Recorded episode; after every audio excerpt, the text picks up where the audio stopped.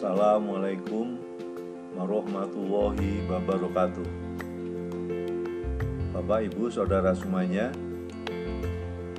kali ini saya akan melanjutkan bincang-bincang mengenai profil pelajar Pancasila. Sebagaimana sudah saya sampaikan pada podcast yang lalu, bahwa profil pelajar Pancasila memiliki enam dimensi. Yang pertama adalah beriman, bertakwa kepada Tuhan Yang Maha Esa dan berakhlak mulia. Yang kedua, berkebinekaan global. Yang ketiga, bergotong royong. Yang keempat, mandiri.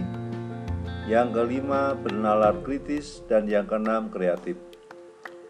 Masing-masing dimensi ini kemudian diuraikan lagi ke dalam elemen.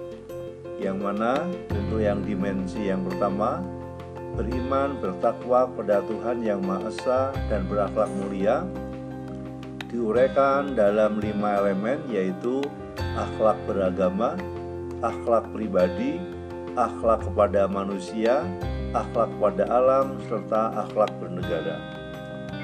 Untuk dimensi berkebinekaan global, ini memiliki tiga elemen yaitu mengenal dan menghargai budaya, yang kedua kemampuan komunikasi interkultural dalam berinteraksi dengan sesama, yang ketiga refleksi dan tanggung jawab terhadap pengalaman kebinekaan.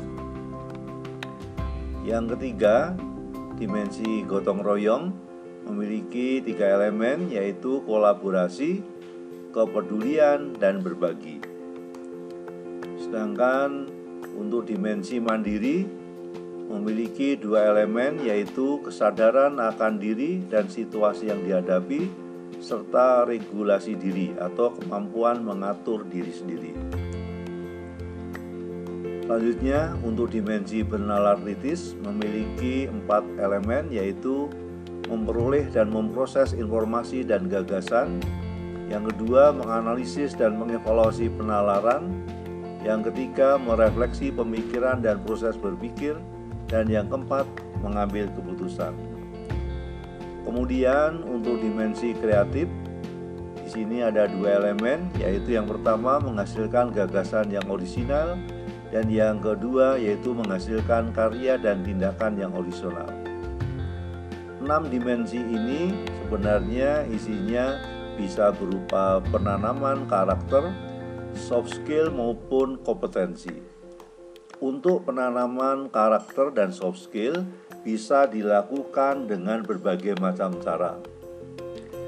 Yang mana di dalam panduan untuk penanaman ataupun penumbuh kembangan dimensi-dimensi tadi ditumbuhkan dalam bentuk proyek yang mana untuk SD, SMP, SMA, dan SLB di sini ada tujuh tema, yaitu yang pertama tema gaya hidup berkelanjutan, kearifan lokal, bineka tunggal ika, bangunlah jiwa dan raganya, suara demokrasi, berrekayasa dan berteknologi untuk membangun NKRI serta kewirausahaan. Untuk SMK ditambah dengan dua tema lagi yaitu kebekerjaan dan budaya kerja. Jadi dengan proyek ini diharapkan proses penanaman ataupun penumbuh kembangan karakter dan soft skill juga kompetensi bisa dilakukan secara bebas oleh guru. Guru dapat memilih proyek, dapat merancang proyek yang sesuai dengan tema-tema tadi yang akhirnya adalah untuk dapat menanamkan e, nilai-nilai profil pelajar Pancasila.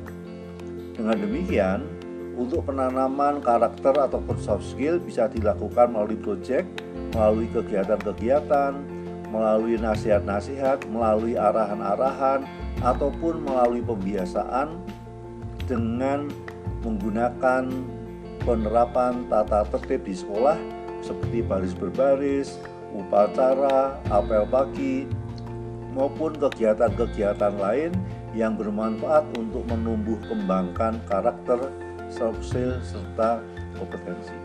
Demikian, mudah-mudahan proses penanaman karakter dan soft skill maupun pengembangan kompetensi bisa dilakukan sebaik-baiknya melalui proyek-proyek yang sesuai dengan tema-tema yang telah ditetapkan.